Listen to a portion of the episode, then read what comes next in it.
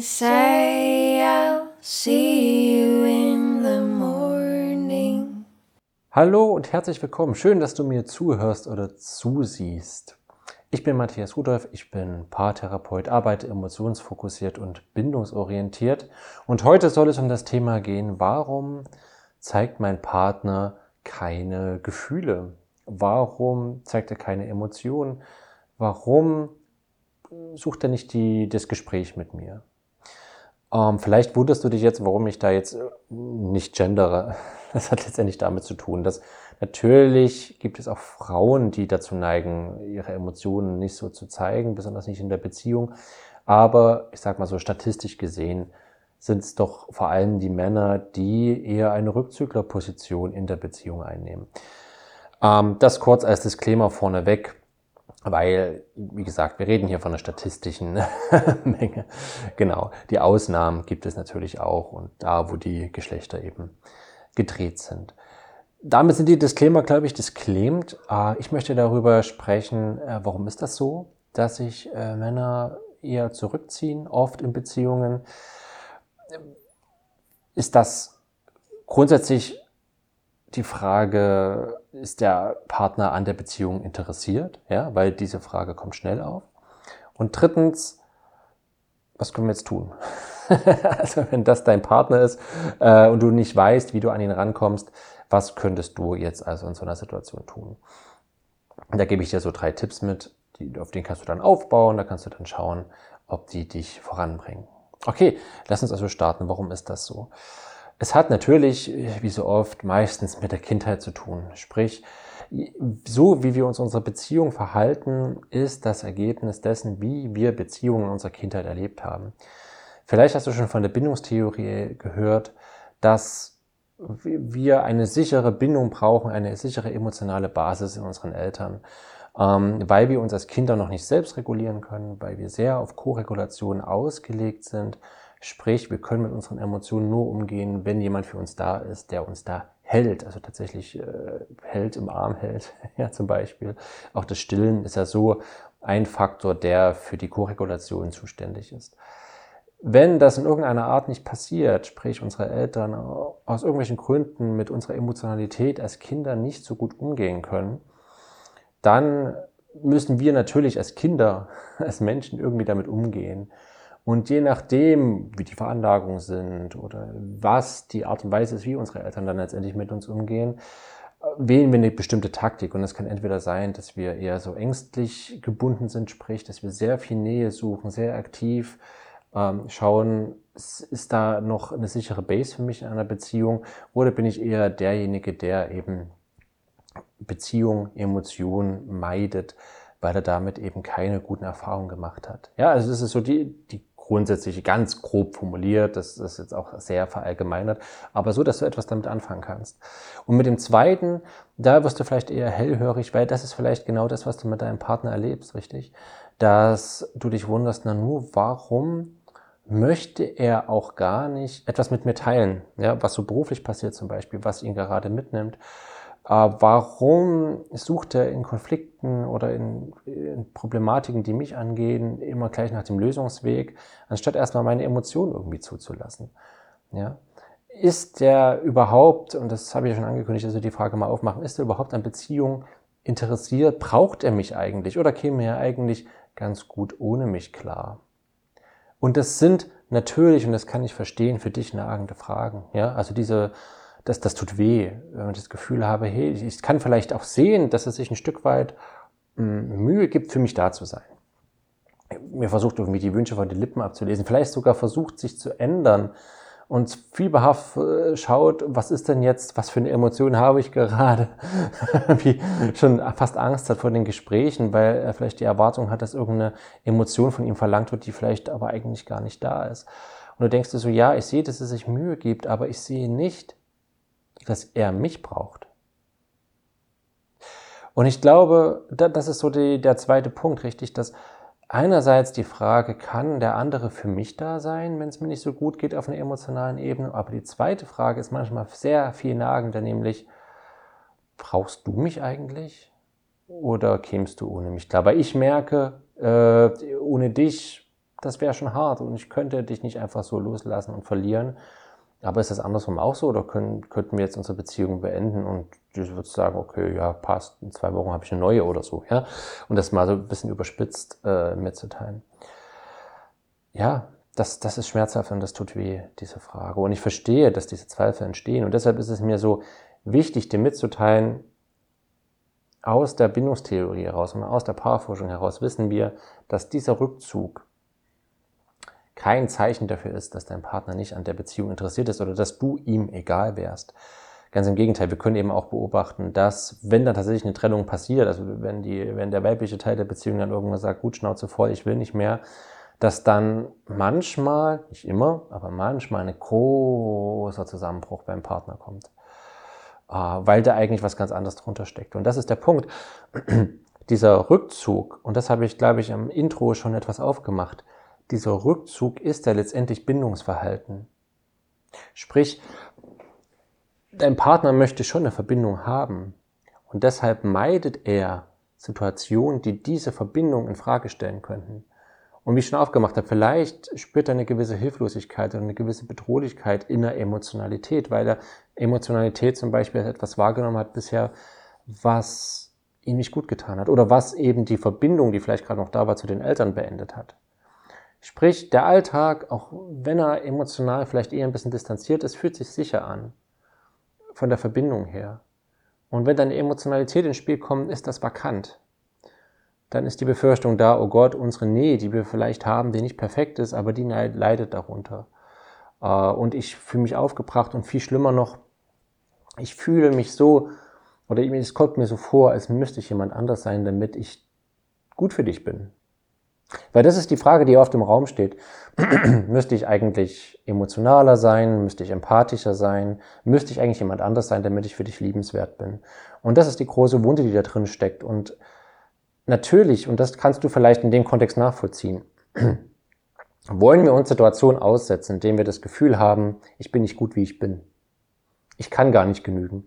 Du brauchst eigentlich jemand anderes. Und das ist die zentrale der zentrale Gedanke bei diesem Thema. Ich möchte mich Situationen nicht aussetzen, in denen ich das Gefühl habe, ich kann der Person, die ich liebe und die mir wirklich wichtig ist, gar nicht genug sein. Und was passiert denn, wenn mal jemand kommt, der das alles kann? Dann verliere ich dich doch, oder? Dann bist du doch ganz schnell weg. Das ist der eine Aspekt, da ist eine Verlustangst darunter. Und andererseits natürlich auch so ein, das schafft man vom Selbstbild gar nicht, äh, so grundsätzlich das Gefühl zu haben, ich genüge nicht. Das hält man nicht aus und dann fängt man an zu rechtfertigen, dann fängt man an zu diskutieren und zu sagen, ey, du bist nie zufrieden, ja, dann, dann kommt langsam eine Aggression ins Spiel. Jetzt wirst du vielleicht sagen, okay, aber wenn, da, wenn das das Ergebnis ist, dass jede Kritik gleich als Vorwurf aufgenommen wird und ich keine Öffnung bei meinem Partner habe, dann fühle ich mich wiederum ein bisschen hilflos jetzt gerade, weil ich das Gefühl habe, da müsste ich ihn ja wie, wie äh, feinstes chinesisches Porzellan behandeln, also ganz vorsichtig und kein falsches Wort verlieren. Und ja, auch da kann ich verstehen, dass das so bei dir ankommt. Und dann denkst du vielleicht auch, hey, er müsste doch mal seine Themen da anschauen, was er da mit seiner Kindheit hatte. Und ja, das, das ist alles, ne, das, das sind alles Gedanken, die wir dann haben. Aber das Wichtige ist, ja, es wäre natürlich gut, wenn wir das wissen. Es wäre gut, wenn wir da eine Reflexion darüber hätten. Ähm, es ist nur sehr schwer, gerade mit diesem Muster da hinzuschauen, weil das, weil das ja eigentlich die Aussage in, in sich hat, du bist irgendwie pathologisch. Also wieder diese Bestätigung, du bist ja falsch, du hattest irgendwie eine Kindheit und deine Eltern waren scheiße und deshalb bist du so, wie du bist und du müsstest eigentlich jemand anders sein. Das ist die Aussage darin, wenn man sagt, ja, beschäftige dich doch damit, du musst doch mal deine Probleme da lösen. Ähm, der Punkt ist, Wahrscheinlich ist dein Partner eigentlich kritikfähig. Wahrscheinlich kann er das eigentlich ganz gut. Vielleicht kann er das auf Arbeit ganz wunderbar oder in anderen Kontexten. Die, der Hauptgrund, warum er das nicht kann, ist, dass ihr nicht sicher miteinander gebunden seid. Das ist ein bisschen der Teufelskreis, ja. Die, diese ganze Dynamik entsteht ja, dass du, dass du vielleicht die Verfolgerposition einnimmst in eurer Beziehung und er eher den Rückzügler macht. Und das ist schon, hat sich so eingehämmert. Und das Problem ist aber dieser, genau diese Dynamik, sorgt eben dafür, dass er immer kritikunfähiger wird, weil diese Dynamik eben auch schmerzhaft ist. Ja, du kannst es dir vorstellen, das ist das ist ein Teufelskreis und das das ist nicht so leicht da rauszukommen auf den ersten Blick und vielleicht auch im zweiten Blick, weil ja, da muss man schon einiges raus, reinstecken, um da etwas zu verändern. Aber das heißt nicht, dass du hilflos wärst, also dass du gar nichts tun kannst in diesem Punkt. Du kannst dich, natürlich fühlst du dich hilflos, das will ich dir gar nicht wegnehmen, ja, und es ist auch wichtig, dass du das erstmal bewusst machst, wow, das ist schon eine Herausforderung gerade. Aber was du vielleicht auch raushörst, ist der Punkt, wo können wir ansetzen? Was können wir verändern, dass vielleicht dein Partner wieder einen Schritt auf dich zutun kann ähm, und sich wieder öffnen kann? Und vielleicht sogar Beziehung als eine Art Ressource wahrnimmt und nicht nur als eine Herausforderung und etwas, wo er in Frage gestellt wird. Der, der Hauptpunkt ist, oder der, der zentrale Gedanke ist, gib deinem Partner das Gefühl, dass es gut ist, dass er da ist es geht nicht darum, dass ihm immer zu zeigen, du bist genau richtig, du musst gar nichts ändern, du bist ja perfekt, wie du bist. Es geht nicht darum, sondern es geht um den Grundgedanken, ist es schön, dass du in meinem Leben bist. Weil ich glaube, dieser, dieses zentrale Gefühl ist abhanden gekommen innerhalb dieser Dynamik, die vielleicht schon bei euch viele Jahre so geht. Und deshalb diese besagten drei Tipps, ja, was du jetzt tun kannst. Das erste ist, zeige deine Neugier für Sachen, wo dein Partner vielleicht eine gewisse Emotionalität zeigt. Das können eben Sachen sein, die vielleicht gar nicht so direkt was mit eurer Beziehung zu tun haben, die vielleicht Interessen von ihm sind, wo du sagst, aber das interessiert mich halt nicht so.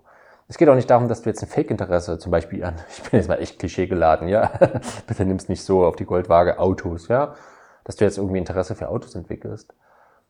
Aber es geht darum, dass du eindeutig zeigst, es ist schön, dass du diese Freude hast und bitte erzähl mir mehr davon, weil ich sehe, dass du da so eine, da, weil du so eine Begeisterung hast. Zeige deinem Partner, dass es dir wichtig ist, was ihm wichtig ist und wofür er brennt. Ja, das ist so der erste Punkt, der wirklich eine Veränderung machen kann. Vielleicht versuchst du das auch schon.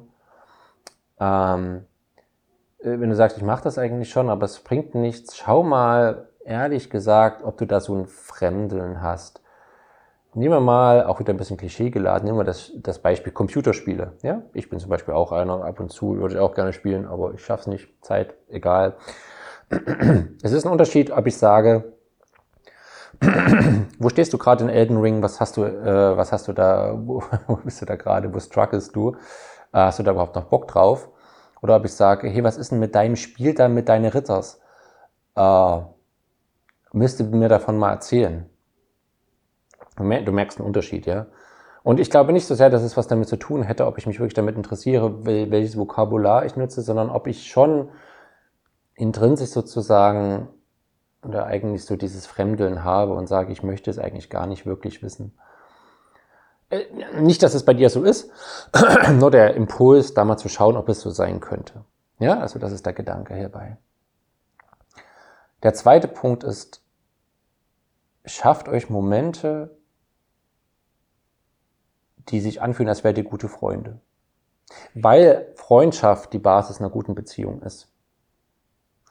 Eine gute Freundschaft ist die Basis von jeder guten Beziehung.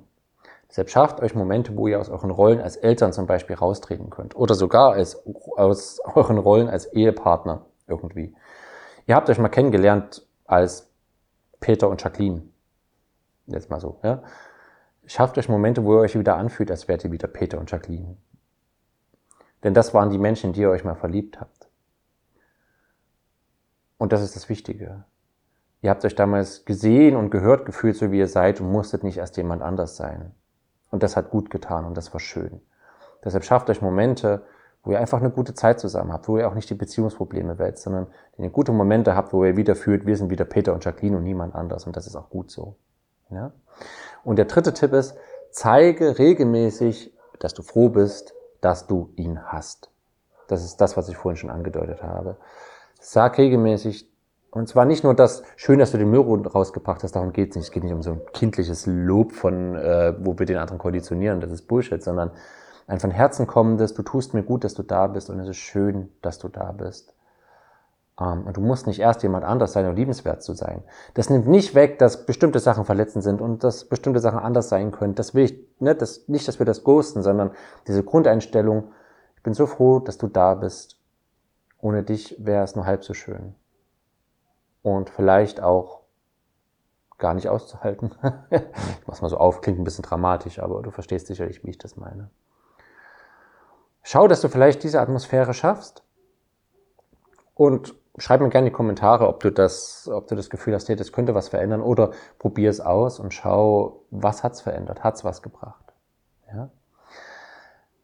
Wenn du noch mehr über diese Themen erfahren möchtest, genau über solche Paardynamiken und was so passiert, wenn wir Eltern sind und trotzdem ein Paar bleiben wollen, dann die herzliche Einladung, äh, geh gerne mal in den Begleittext äh, zu, dieser, zu dieser Folge.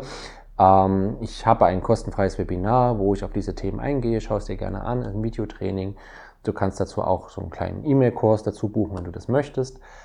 Schau es gerne mal an, wenn du mehr zu diesen Themen erfahren willst. Ansonsten folge gerne meinen Kanal, abonniere diesen Podcast, diese Videoreihe, wie du auch immer möchtest, wo auf welcher Plattform du gerade bist. Und dann freue ich mich, wenn du wieder bei der nächsten Folge dabei bist. Alles Gute dir, dein Matthias.